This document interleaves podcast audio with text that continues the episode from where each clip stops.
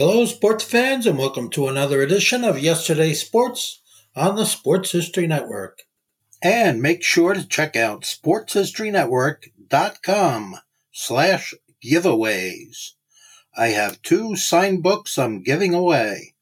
One is titled No Nonsense Old School Weight Training, and the other is Reliving 1970s Old School Football.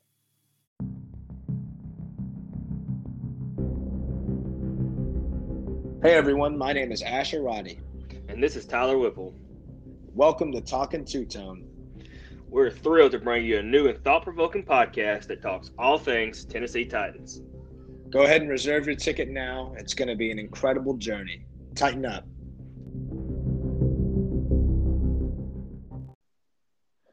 What's up, Titans fans? It's another edition of Talking Two Tone. I'm joined by Tyler Whipple once again, one of the best co hosts out there when talking Tennessee Titans. And uh, let's just dive right in, Tyler. What a massive win by the by the Titans against the 49ers. It looked bleak for a while, but man, what a what a gutsy performance by the Titans to pull it out, especially in the second half. Let's um, let's get your thoughts on it, big guy like you just hit the nail on the head. What a gutsy win, man! I mean, it's just that's just typical Tennessee Titans. There, um, when everybody get down on us, we're looking terrible. We come out in the second half and score 20 points to win the game. Defense played great situational football. The interceptions we came up with were massive.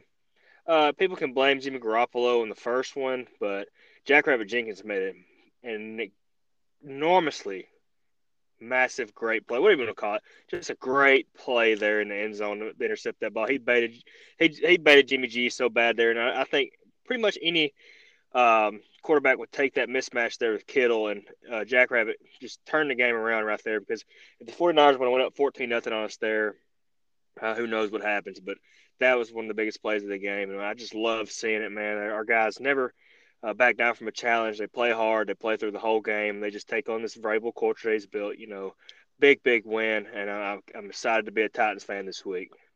I mean, I'm telling you, that was a massive play by Jack Rabbit. He's kind of turning into that that Malcolm Butler when he first got there. He was he was slow at first, getting adjusted, and now, I mean, before his injury, he was playing lights out, and it's really good to see that he's picking up that level of play again. And I mean, I'm telling you, we go down 14 nothing. I don't know what happens. I think we abandon the run game. I think we we just start airing it out, which is not what this team is built to do.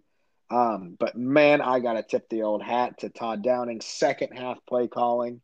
I, I feel like man, he just he he said, you know what? Fuck it. AJ Brown is down there somewhere. We're getting him the ball. And I am telling you, when I tell you that guy could not be guarded. Coming off of a short week, activated off IR, they couldn't stop him. Could not stop him. No, they couldn't. AJ was just playing lights out AJ that we've seen and we've grown accustomed to over the last few years. Uh, he was taking advantage of every mismatch. If they played man coverage on us, AJ was going to be open. He's finding all the, the open spots and zone coverage. Uh, he had a lot of really aggressive, tough catches. He threw down uh, – what was, what's the corner there from San Francisco? Their best corner. I can't think of his name right now. It's, it's leaving Wilson. my mind. Uh, it wasn't Wilson. It was the other. It, he's a captain. He's, he's been there for a while. Well, he ran that little crossing route there and just Oof. threw him down, just big boyed him. You know, like I'm the biggest guy here. You're you're going down to the ground. Don't try to get physical with me. I'm gonna catch this and I'm gonna go for another 30 yards. So that play was just awesome. That was just the AJ we're grown to accustomed to seeing. It was just really exciting to see. But back to your point about Todd Downing, you've got to give the guy credit. We was all crapping on Todd Downing in the first half. I, there's a million Titans fans out there on Twitter saying, "Hey, he don't get on the bus home. Vrabel needs to fire him." You got to give him. You got to give the guy credit. He made his adjustments.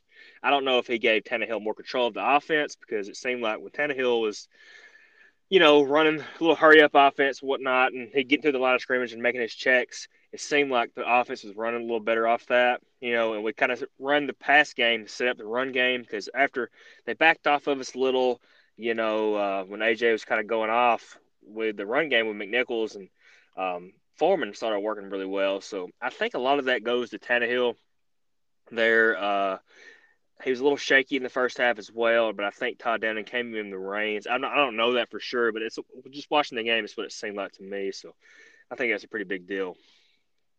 Yeah, I mean, I I don't know how he could have called a, a worse, you know, first half game, but man, I feel like you know we at least now know that Todd. I'm not ready to call him the greatest offensive coordinator that's ever lived. I'm not ready to call him top ten in the league even, but I feel like Todd Downing is at least competent enough now to understand what's working and what's not. Like the AJ Brown was unguardable. Like there's nothing there's nothing they could have done to stop it.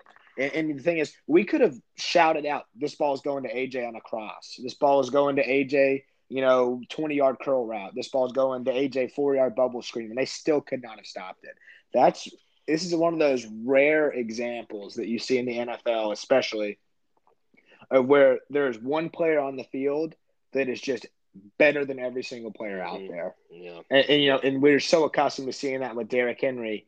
And, you know, it is so relaxing and relieving to now know that we have that with AJ Brown and Derrick Henry. And man, I, I got to tell you, boy, oh boy, um, everybody is, you know, just crapping on all of these injuries and all of that nonsense. Julio is going to get clicking. All right. I don't know why he's not, but he's going to. They're going to start making it a point of emphasis once these games, once we start rolling into into you know deep January and into the playoffs, because now we're going. We are going to the dance, everybody. It hasn't been locked up, but it's going to get locked up. We're going. Panic meters at a zero. But man, when we get these players back out on that field, and all they need is one solid week of practice together, I, I believe it's going to be tough to stop. I don't care what seed we get at this point. We are going. Nobody wants to play us. There's yeah. not a team in the league that's going to want to play us. And another thing that you know was really relieving to see was the young rookie. He stepped in. He had a shaky first half, and then you know it just seemed like he played better and better as the game went on. He was bad at first. You know, he was not good at first. And then he got to the point where they didn't feel like Bosa could be left on that right side of the field. You know, um, you, are talking about that. How how do you think the thought process went? Just watching this game, you know, he, this guy's blocking Nick Bosa, a premier pass rusher in the league. We're talking about Dillon Radunz, of course, but how do we put Aaron Brewer and Kendall Lamm out there in front of this guy if he has this ability? I just, I mean, is he just really that bad in practice? If he's just a gamer? because I don't really remember seeing a really even a hurry from that side of the of that of side of the ball when he was being blocked over there. So I, I you know, it's just kind of puzzling to me to, to see him get this action this late in the year and and have a performance like that because you kind of expected him to be really bad. I did because the, obviously the coaching staff hadn't trusted him until this moment. So we'll see going forward. And I know you I know you want this. Does he start over Quessenberry this week if if Lewan and Saffold company is back? I would. I would see, start him over him 100. percent So so how how haven't we been doing it, or why haven't we been giving him more opportunity throughout the year? But I also want to make a point we made last week. They kept Swaim and Firkser and running backs in and max protected a lot. We only had a lot of two man routes last week, three man routes we was protecting a lot. So I think that's what we got to do against this front going up to Miami. But that's another segment. But just it's just a little puzzling with Radunz. I don't want to get too far away from the topic. But uh, what what do you think uh, on that?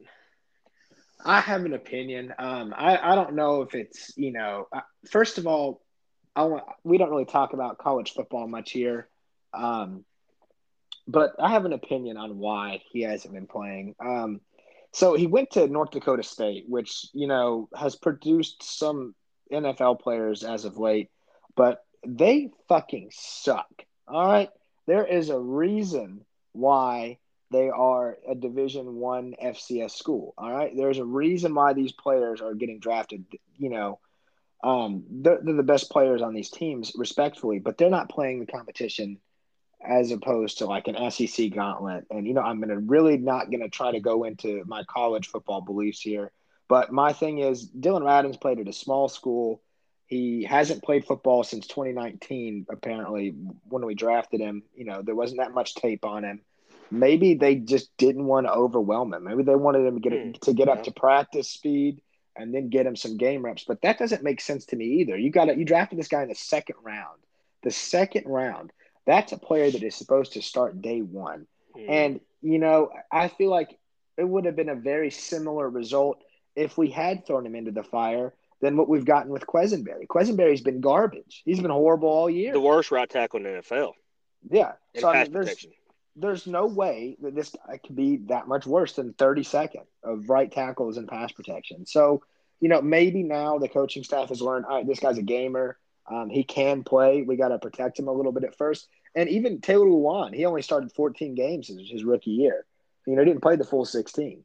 But um, I, think, you know, we're going to see more of him as, as the, year goes on and as the season progresses because, you know, there's just no other way he's going to learn. Yeah, I like that thought. But you know, we've talked enough about Radunz, and you know, I think, I think where he's got a bright future going forward. I, I really believe in him, and I, I think the draft capital is there. But I, I kind of want to touch base on that AJ Brown Tannehill connection that a lot of people don't really see of how really in sync these guys are when they're both at their top of their game. Um, just let's hit on that a little bit.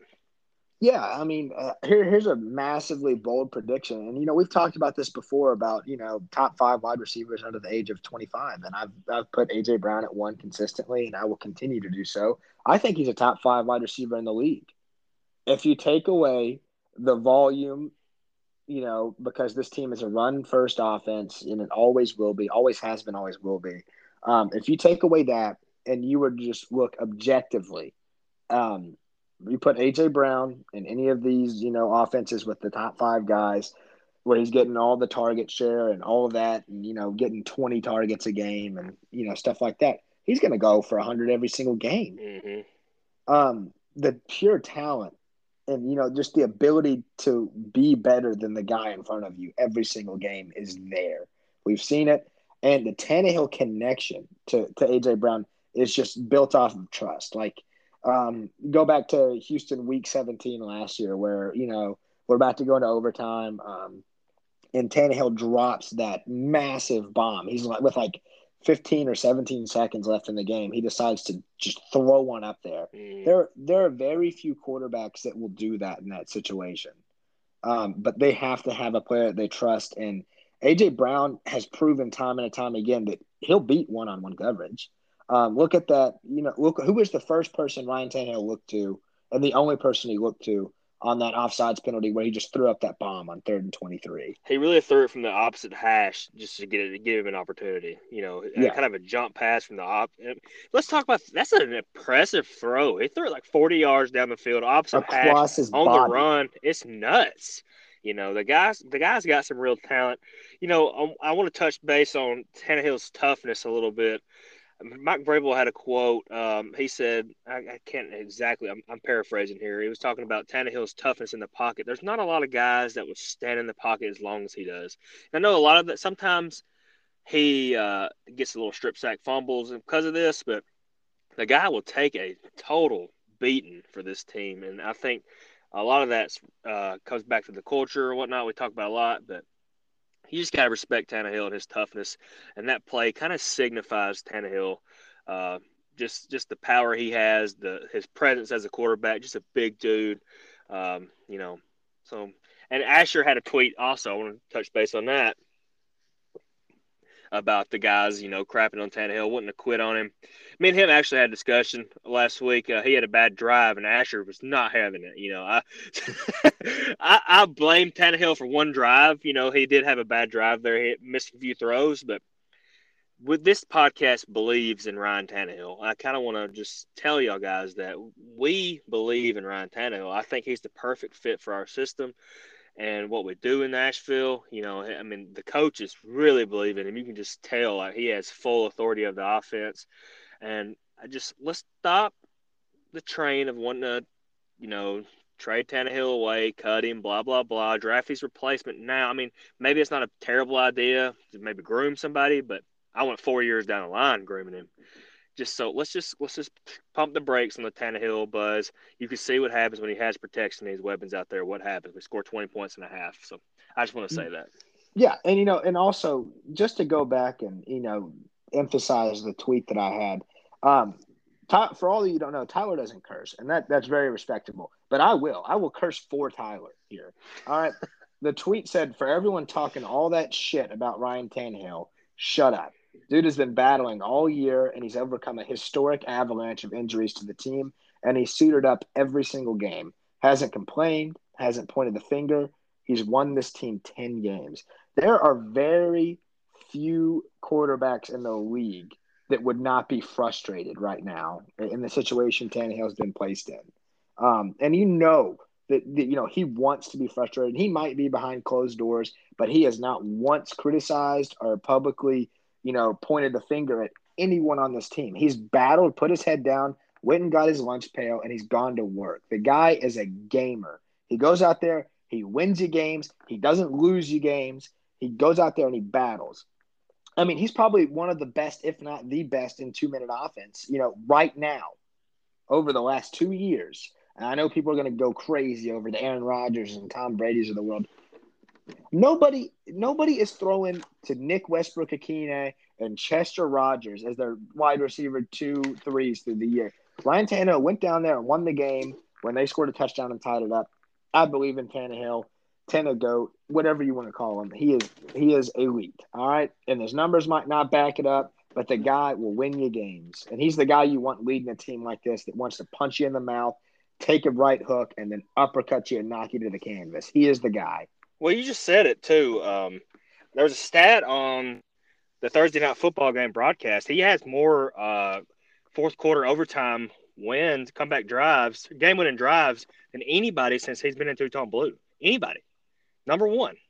I think it was like 17, which is unreal. We've yeah. played how many ga- how many games he started? Maybe we're about 40 now or so. Got to be around uh, somewhere around that. And he's had almost half of them been fourth quarter game winning drives. That's nuts.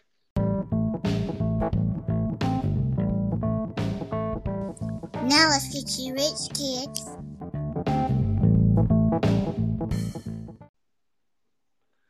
Oh baby, Asher, you know what time it is. It is my favorite segment we do on Talking Two Tone, man. I'm trying to get you guys some money.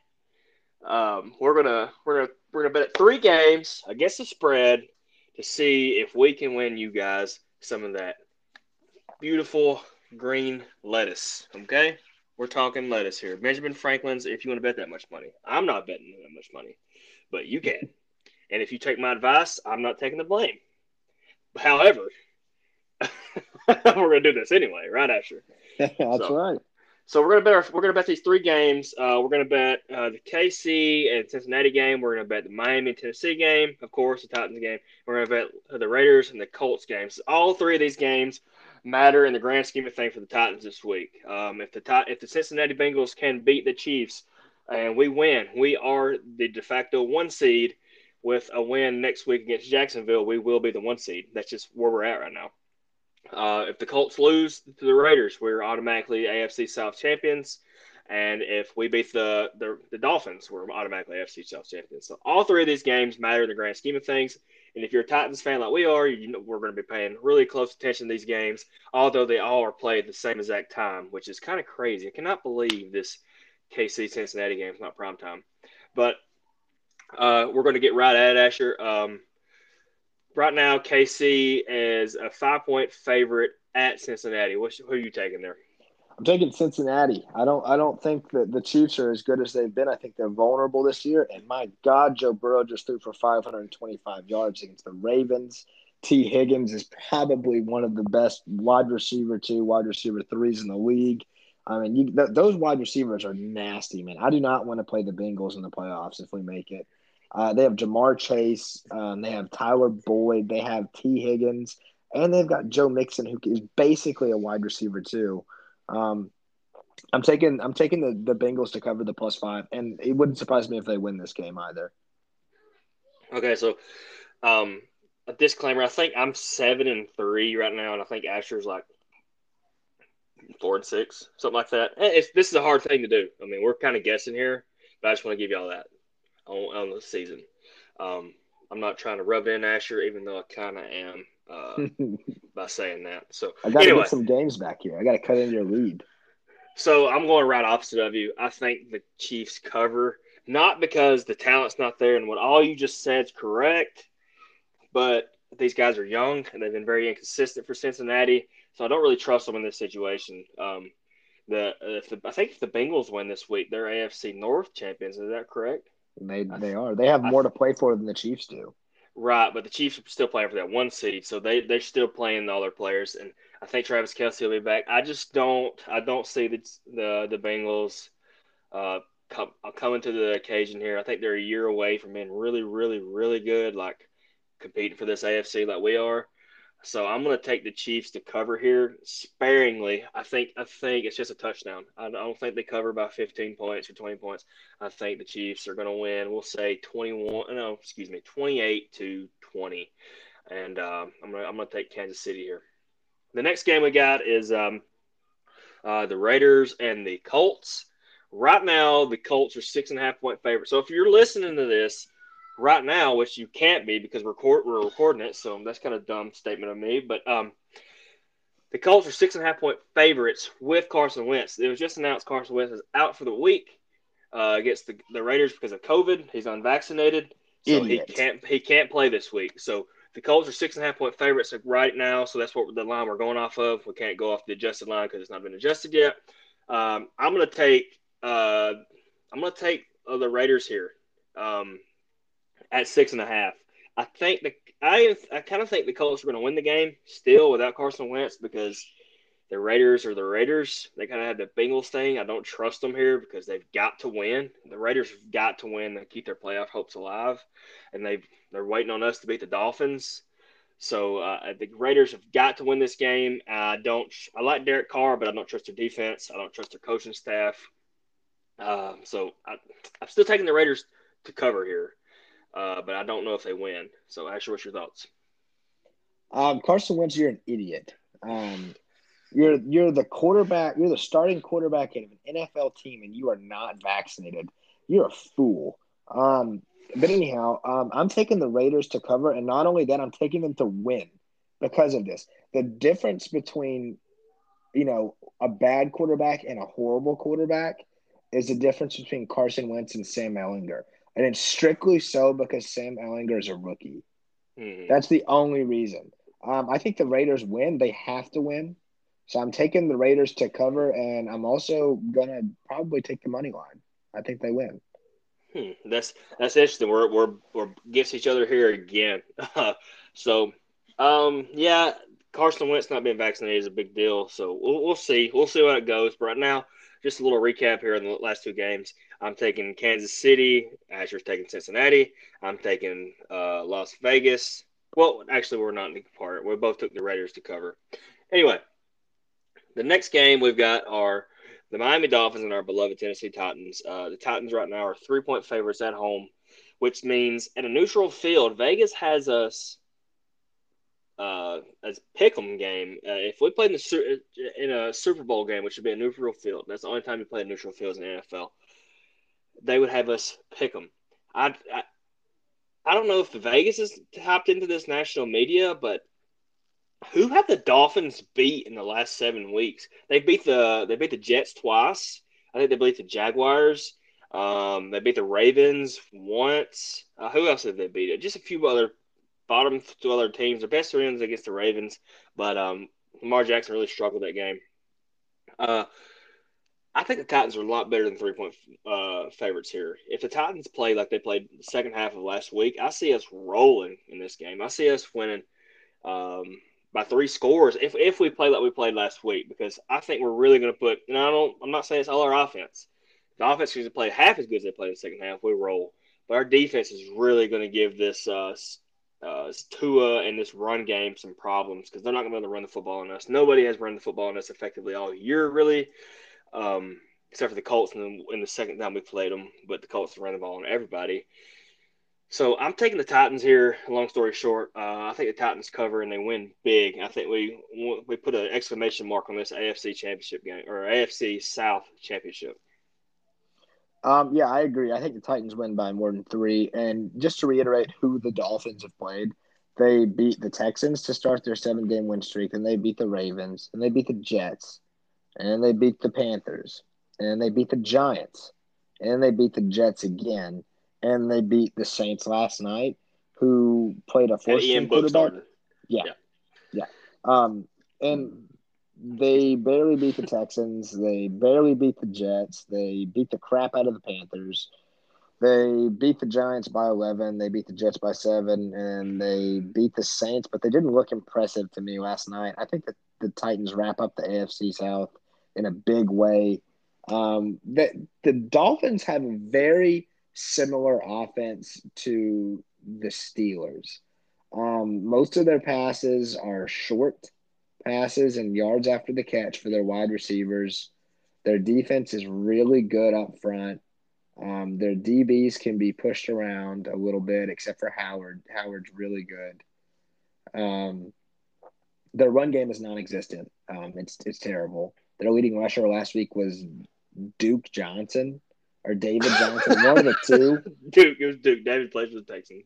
Yeah, Duke Johnson for 13 carries for 39 yards. Um, the Saints have a really good run defense, so I mean, let's give them the credit there. But go ahead. Yeah, um, their run. We have a really good run defense Tua. I think we're number two and they're number one. So yeah, we're. God, yeah. If we, I mean, don't get me wrong. I love too. I think he's one of the best college quarterbacks I've ever seen. But I don't think he. I think he's going to be outmanned on defense. I think it's going to be you know, little three, four yard passes that all we have to do is run up and tackle them. We're not going to beat vertic. We're not going to get beat vertically by the Dolphins. So, uh, the recap here: we're taking me and Asher both on the Raiders. We're both on the Titans, and I'm on the Chiefs, and he's on the Bengals. So, uh, guys, uh, that's get rich kids. Hey, you know what to do now. Go put your hard-earned money on this you know, go get go that Colts line while you can. Go take that. Go take that line for the Raiders while you can. Absolutely.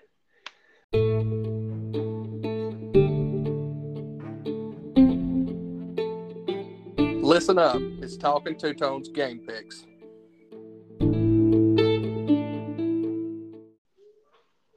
All right, Titans fans, it's the moment we've all been waiting for. It is the Tennessee Titans versus the Miami Dolphins preview. Um, this game has all of the writings for a coronation for the Tennessee Titans. It's time to go in. Let's go into Nissan Stadium and let's go win this freaking division. My panic meter is at a zero. I don't fear this team. I don't care about the Dolphins. I don't care that they have two Bama alums. It is all Tennessee Titans right now, and it is all AJ Brown and all Ryan Tannehill. Let's go get that win, and let's go punch him in the mouth. I think Tannehill is going to have some extra motivation playing against the team that gave up on him, traded him for a bucket of soap and, and you know slop and all that jazz. You know they paid his salary for him to come to us. They paid for him to come to us. They paid us to take him. They paid us for an AFC Championship appearance. Yeah, I mean, good God, go in there and smack them around, Tannehill. Go in there and you know show those little Dolphins what it's like to go up against a Titan. I mean, come on, man. Let's, let's go in there. Let's smack them around. I got the Titans winning big, but I'm going to hold off on my prediction until until you give your preview. Yeah, uh, uh, just piggybacking off what you said, this is a big game for Ryan Tannehill. I, he can say it's just another game all he wants to, but you know there's some revenge aspect in here. I expect one or two things from he's going to play his best game of the season or he's going to play bad because I don't think there's going to be even even kill stuff this week. I say that, you know, kind of going back on our culture we talked about a lot. I've just said it like 10 times today. Uh, I think I think Vrabel and Downing have him ready, but I think he's going to be extra motivated this week. Maybe he takes that extra motivational demons he's going to be having for these Dolphins and really plays lights out. I would love to see him throw for 350, four touchdowns, and really get this season back on track for him in the, in a numbers category. Or we can see on the other end, he could play pedestrian because you know he may be pressing. So that's just a thought from there. You know, I hope it's the other way rather than ladder. But there's a stat that's I've been looking right here at the Dolphins team stats off of ESPN. They're only rushing for the whole year 86.6 yards a game. And that's against all these terrible teams they've played the last seven weeks. They're playing one of the best rushing defenses in the league next this week Uh, if you can't run the football on the Titans and you're going to be in third and long situations and we have this pass rush teeing off, it is not going to be pretty. So if we can move the ball on offense and Tannehill and Tannehill can play with that motivation, I think we're going to take care of business on defense. So I I fully, you know, every time I fully expect the Titans to do something, they do the opposite. So I'm I'm I'm trying not to get too excited and hyped up for this game. Um, but I, I, think I think the Titans roll here. Now, I don't want to jinx. Look, I'm knocking on wood right now. I'm sitting at my wife's makeup vanity. It's a makeup vanity. It's made of wood. Okay, so I'm, I'm knocking on this wood right now, guys. Can you hear that, Asher? Can you hear that? I can okay. hear it. I'm not trying to jinx this, but I think we roll. I do. Uh, I'm not trying. I'm not trying to get ready for this letdown because if I get let down again, I'll be screaming and cursing possibly at the TV like I was Thursday because that first half. Um, I think the Titans roll here. Uh, I'm gonna I'm gonna give the Titans. We're gonna go 28 to 10. Uh, I really think we're gonna cause this defense a lot of uh, offense, a lot of problem for uh, the Dolphins. Tua's gonna be under pressure all day. Um, you know, uh, Harold's gonna be coming in his face. he's gonna be getting to his face. Excuse me. Uh, he's gonna be getting to his face because he's gonna be rushing the opposite side because Tua's left-handed and he's really good at batting balls. So I think that's that's a, a big deal there. That's just a, a tidbit. But I think the Titans take care of business um, in a in a big way. So that, that's my prediction. 28-10. I like it. I like it. Um, I'm gonna. I'm. I agree with everything you said. I think that their their run defense is gonna get shut down, much like Pittsburgh. And you know, I, I believe that Tennessee's gonna go in there with, you know, often we, we we've seen a, a letdown game with Tennessee when they when they've had everything riding, you know, they they find a way to play down to the level of their competition. But you know, this is this is not a normal you know Tennessee Titans big game. Like most of the times when we've been playing, uh, you know, a big game against a team uh, for something on the line, they've been you know kind of mediocre teams. Um, the Dolphins have won seven straight, and I think Tennessee's not going to overlook that. Um, albeit that it was against you know some bad competition, some bottom dwellers. I think Tennessee's going to go out there, and I think that they're going to hang a thirty piece on them. I think we're going to win a weird score. I'm going to go thirty-one to thirteen. I think Tennessee wins 31-13, and I think it. You can go ahead and break out the t-shirts, the confetti, the champagne because by the end of Sunday's game, Tennessee's going to have the they're going to be in first place in the AFC. Fire Not just the up. South. They're going to be first place in the AFC. Fire me up, Asher. Fire me up, baby. Kansas City is going to get beat by the Bengals. Tennessee is going to beat the brakes off the Dolphins. And then we're going to be sitting in the driver's seat with the Houston Texans left. And the Colts are going to lose to the Raiders. They're going to lose. Without Carson Wentz, they're going to lose. But mm. Tennessee mm. will wrap up the AFC South on Sunday. Book it, mark it. It's going to be 24 degrees for the low on Sunday. The Dolphins play in Miami. They're not going to be used to that. Tennessee yeah. wraps up the division on Sunday. Book it. You heard it here first, guys. I'm talking two tone. Uh, that's that's wraps up the pod. Uh, we're we're fired up for this weekend, baby. Let's go get that second straight division. And as always, Titan up, people. Titan up.